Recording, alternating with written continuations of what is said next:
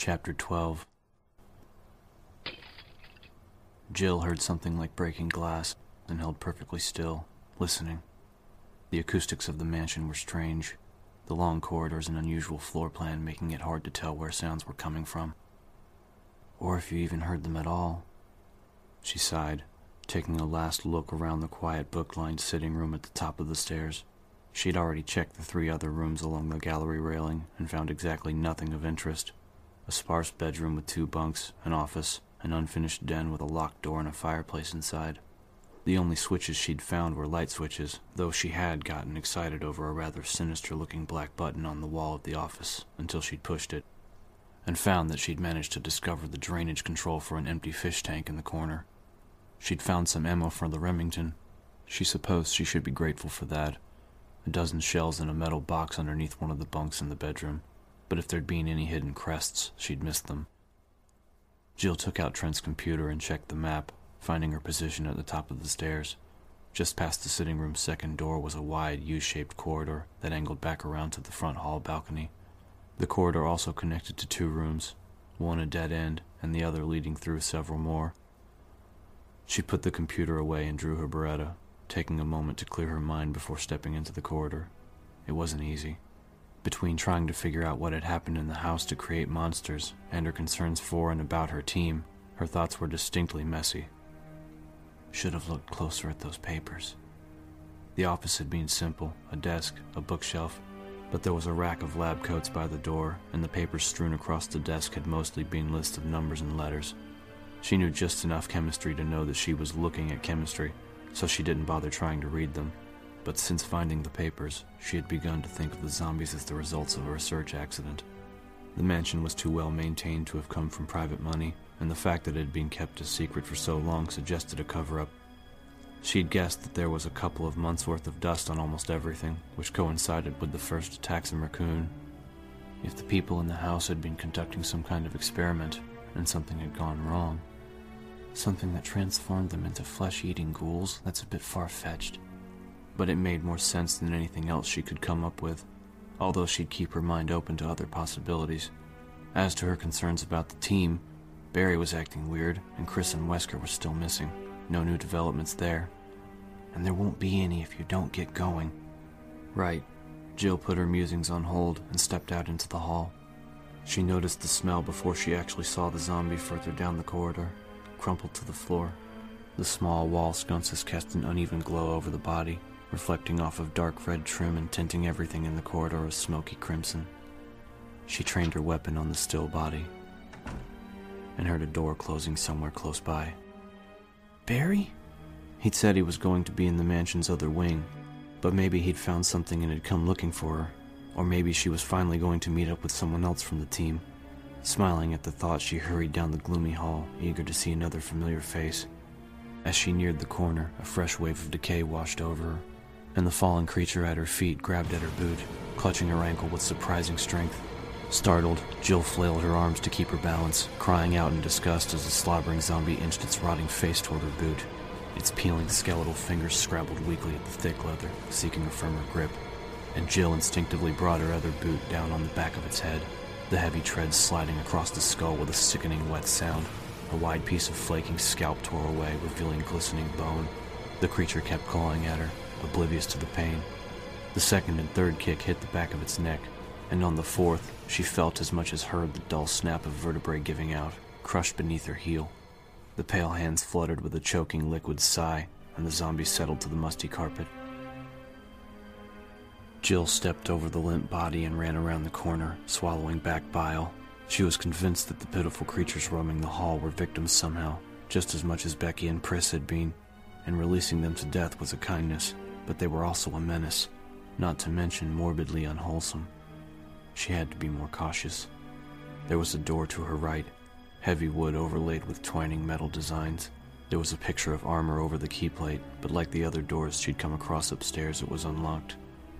There was no one inside the well lit room, but she hesitated, suddenly reluctant to continue her search for whoever was wandering the area. Two walls of the large chamber were lined with full suits of armor, eight to a side, and there was a small display case at the back not to mention a large red switch set into the middle of the gray tiled floor. Another trap? Or a puzzle? Intrigued, she walked into the room and headed for the glass fronted display, the silent, lifeless guards seeming to watch her every move. There were a couple of mysterious grated holes in the floor, one on either side of the red switch, for ventilation perhaps, and she felt her heart speed up a little, suddenly sure that she'd found another one of the mansion's traps. A quick inspection of the dusty display case decided it for her. There wasn't any way that she could see to open it, the glass front a single thick piece, and something in one shadowy niche at the bottom glinted like dull copper. I'm supposed to push that button, thinking that it will open the case. And then what? She had a sudden vivid image of the ventilation hole sealing off and the door locking itself, a death by slow suffocation in an airless tomb. The chamber could fill with water, or some kind of poisonous gas. She looked around the room, frowning, wondering if she should try to block the door open, or if perhaps there was another switch hidden in one of the empty suits. Every riddle has more than one answer, Jilly. Don't forget it. Forget it. Jill grinned suddenly. Why push the button at all? She crouched down next to the case and took a firm grip of the barrel of her handgun. With a single firm strike, the glass cracked, thin lines spidering away from the impact. She used the butt of her gun to knock out a thick chunk and reached carefully inside. She withdrew a hexagonal copper crest engraved with an archaic smiling sun. She smiled back at it, pleased with her solution. Apparently, some of the house's tricks could be worked around, provided she ignored a few rules of fair play. All the same, she found herself hurrying back to the door, not wanting to call it a win until she was clear of the solemn chamber. Stepping back into the blood-hued corridor, she stood for a moment, holding the crest as she weighed her options. She could continue to look for whoever had closed that door, or head back to the puzzle lock and place the crest. As much as she wanted to find her team, Barry had been right about needing to get out of the mansion. If any of the other stars were still alive, they'd surely also be looking for an escape. Her thoughtful gaze fell across the fetid, broken creature that she'd killed lingering on the slowly spreading pool of dark fluid surrounding its scabby head, and she realized suddenly that she desperately wanted to leave the house, to escape its tainted air and the pestilent creatures that stalked its cold and dusty halls. She wanted out, and as soon as was humanly possible. Her decision made, Jill hurried back the way she'd come, gripping the heavy crest tightly. She'd already uncovered two of the pieces that the stars needed to escape the mansion. She didn't know what they'd be escaping to but anything had to be better than what they would leave behind.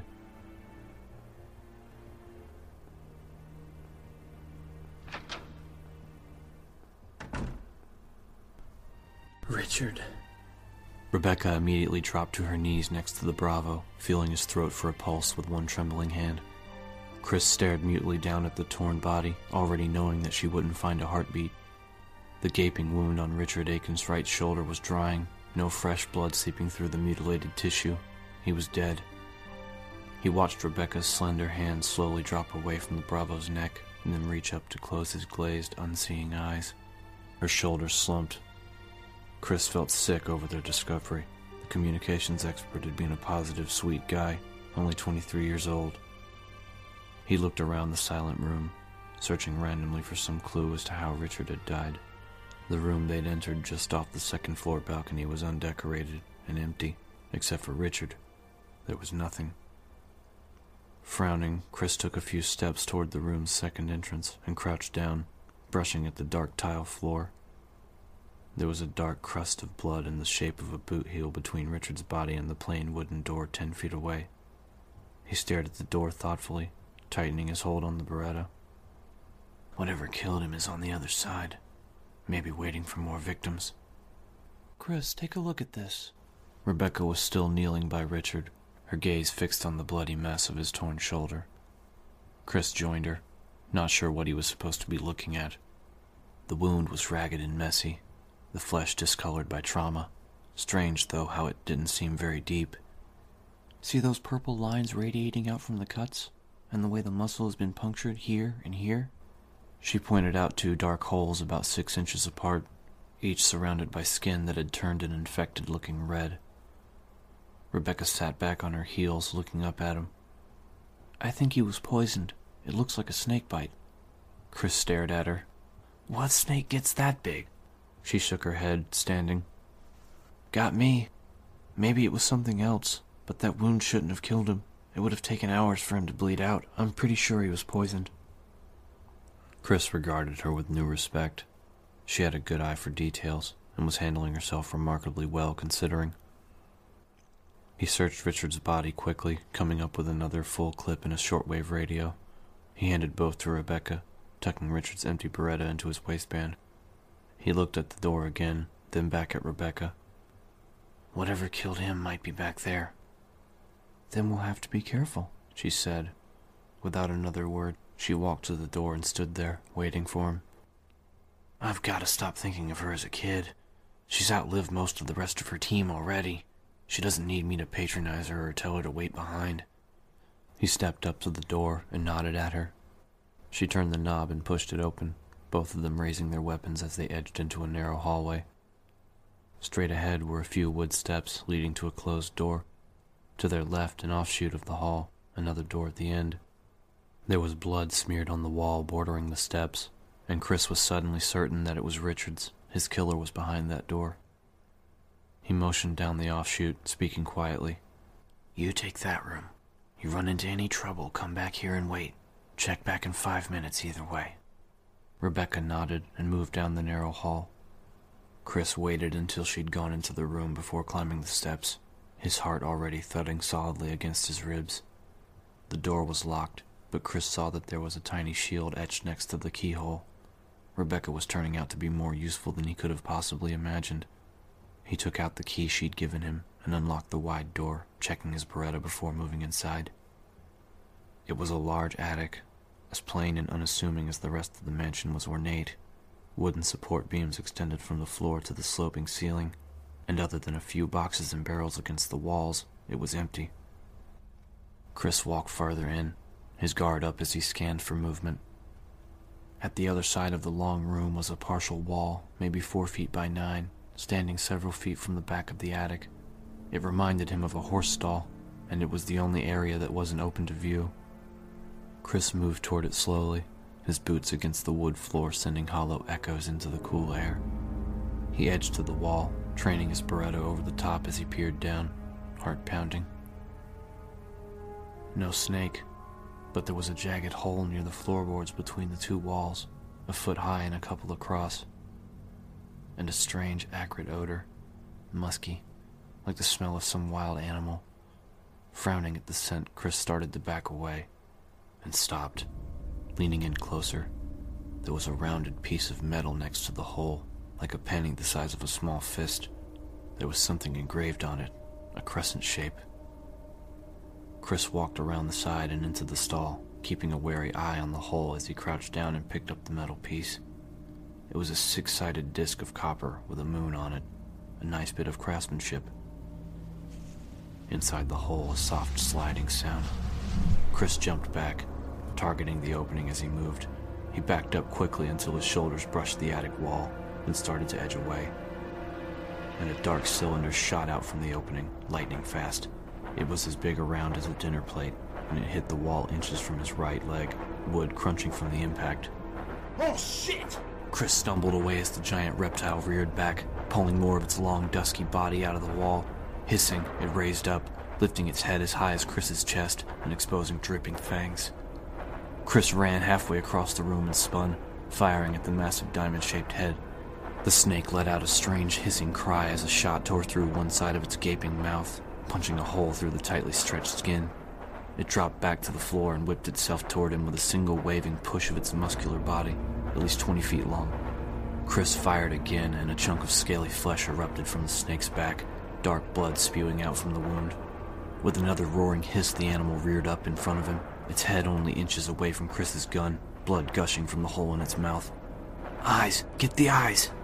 Chris pulled the trigger and the snake fell across him, knocking him to the floor, its body thrashing wildly.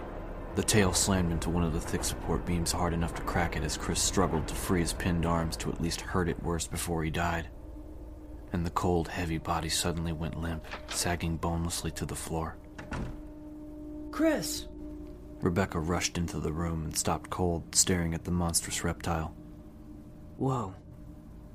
His boot found one of the wooden supports, and with a tremendous shove, Chris managed to wiggle out from beneath the thick body. Rebecca reached down to help him up, her eyes wide with awe. They stared down at the wound that had killed the creature, the black liquid hole where its right eye had been obliterated by a 9mm slug. Are you okay? she asked softly. Chris nodded. A few bruised ribs, maybe, but so what? He'd literally been inches from certain death, and all because he'd stopped to.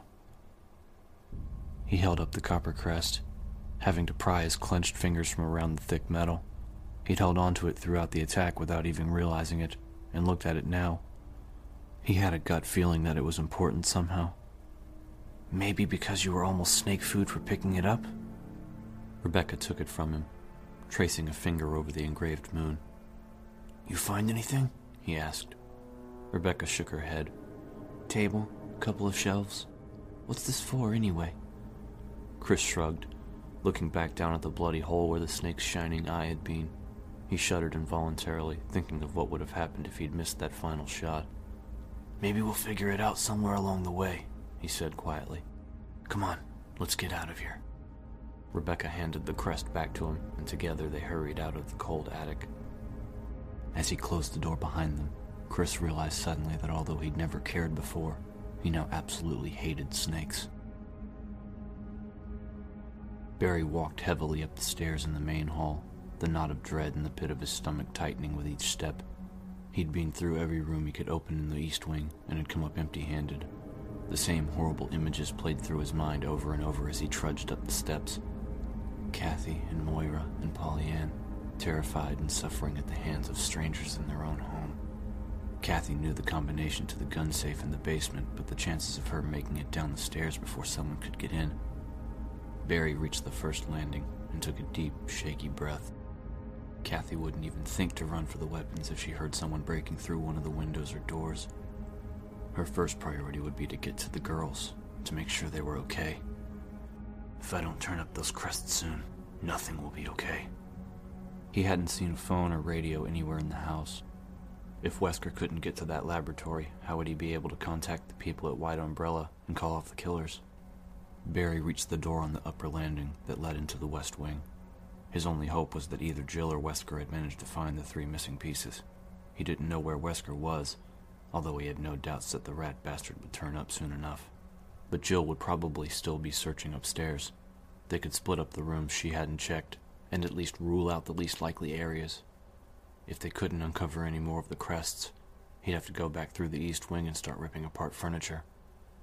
He opened the door that led into the red hallway, lost in thought, and very nearly ran into Chris Redfield and Rebecca Chambers as they stepped out of the doorway on his right. Chris's face lit up with a broad, beaming grin. Barry. The younger man stepped forward and embraced him roughly, then backed up, still grinning. Jesus, it's good to see you. I was starting to think that me and Rebecca were the last ones alive. Where are Jill and Wesker? Barry pasted a smile on as he fumbled for an acceptable answer, feeling almost sick with guilt. Lying to Jill hadn't been easy, but he'd known Chris for years. Kathy and the girls. Dead. Jill and I came after you, but all the doors in that hall were locked, and when we got back to the lobby, the captain was gone. Since then, we've been looking for you two and trying to find a way out. Barry smiled more naturally. It's good to see you too, both of you. At least that much is true. So Wesker just disappeared? Chris asked. Barry nodded, uncomfortable. Yeah, and we found Ken. One of those ghouls got to him. Chris sighed. I saw. Forest and Richard are dead too. Barry felt a wave of sadness and swallowed thickly, suddenly hating Wesker even more. The people Wesker worked for had done this, and now they wanted to cover it all up, avoiding responsibility for their actions. And like it or not, I'm going to help them do it. Barry took a deep breath and fixed an image of his wife and daughters in his mind's eye. Joe found a back door, and we think it could be a way out. Except it's got this trick lock, like a puzzle. We have to get all the pieces together to open it. There are these four metal crests made out of copper. Jill got one already, and we think the rest are hidden throughout the mansion. He trailed off at Chris's sudden grin as Chris reached into his vest. Something like this? Barry stared at the crest that Chris had produced, feeling his heart speed up. Yeah, that's one of them. Where'd you find it? Rebecca spoke up, smiling shyly. He had to fight a big snake for it. A really big snake. I think it may have been affected by the accident, though a cross genus virus, those are pretty rare. Barry reached for the crest as casually as he could manage, frowning. Accident? Chris nodded. We found some information that suggests there's some kind of secret research facility here on the estate, and that something they were working on got loose. A virus. One that can affect mammals and reptiles, Rebecca added. Not just different species, different families. It certainly infected mine. Barry thought bleakly. He let his frown deepen, feigning thoughtfulness as he struggled to come up with an excuse to get away. The captain wouldn't approach him unless he was alone, and he was desperate to get the copper piece into place, to prove that he was still on board, cooperating, and that he'd convinced the rest of the team to help him look. He could feel the seconds ticking away, the metal growing warm beneath his sweating fingers. We need to get the feds in on this, he said finally. A full investigation, military support, quarantine the area. Chris and Rebecca were both nodding, and again Barry felt nearly overwhelmed by guilt. God, if only they weren't so trusting. But to do that, we have to find all these crests. Jill might have turned up another one by now, maybe both of them. I can only pray. Do you know where she is? Chris asked. Barry nodded, thinking fast. I'm pretty sure, but this place is kind of a maze. Why don't you wait in the main hall while I go get her? That way we can organize our search, do a more thorough job. He smiled, hoping it looked more convincing than it felt. Though if we don't turn up soon, keep looking for more of those pieces. Back door is at the end of the west wing corridor, first floor. Chris just stared at him for a moment, and Barry could see the questions forming in his bright gaze. Questions that Barry wouldn't be able to answer. Why split up at all? What about finding the missing captain? How could he be so certain the back door was an escape? Please, please just do as I say. Okay, Chris said, reluctantly. We'll wait, but if she's not where you think she is, come back and get us. We stand a better chance of making it through this place if we stick together. Barry nodded, and before Chris could say anything more, he turned and jogged away down the dim hall. He'd seen the hesitation in Chris's eyes, heard the uncertainty in his voice, and with his final words, Barry had felt himself wanting desperately to warn his friends of Wesker's betrayal. Leaving was the only way to keep himself from saying something he might regret, saying something that might get his family killed. As soon as he heard the door back to the balcony close, he picked up speed, taking the corners at a full run. There was a dead zombie near the door that led to the stairs, and Barry leapt over it, the stench falling away as he ducked through the connecting passage. He took the back stairs three at a time as his conscience yammered mercilessly away at him, reminding him of his treachery. You're a liar, Barry. Using your friends the way Wesker's using you, playing on their trust. You could have told them what was really going on. Let them help you put a stop to it.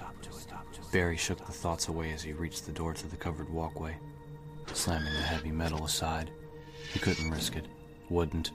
What if Wesker had been nearby, had overheard? The captain had Barry's family to blackmail him with, but once Chris and the others knew the truth, what was to stop Wesker from just killing them?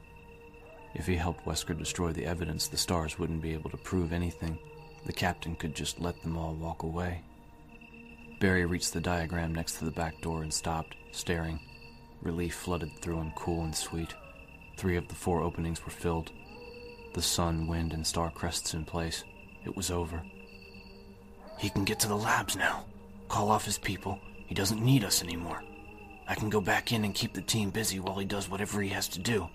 The RPD will show eventually, and we can forget this ever happened.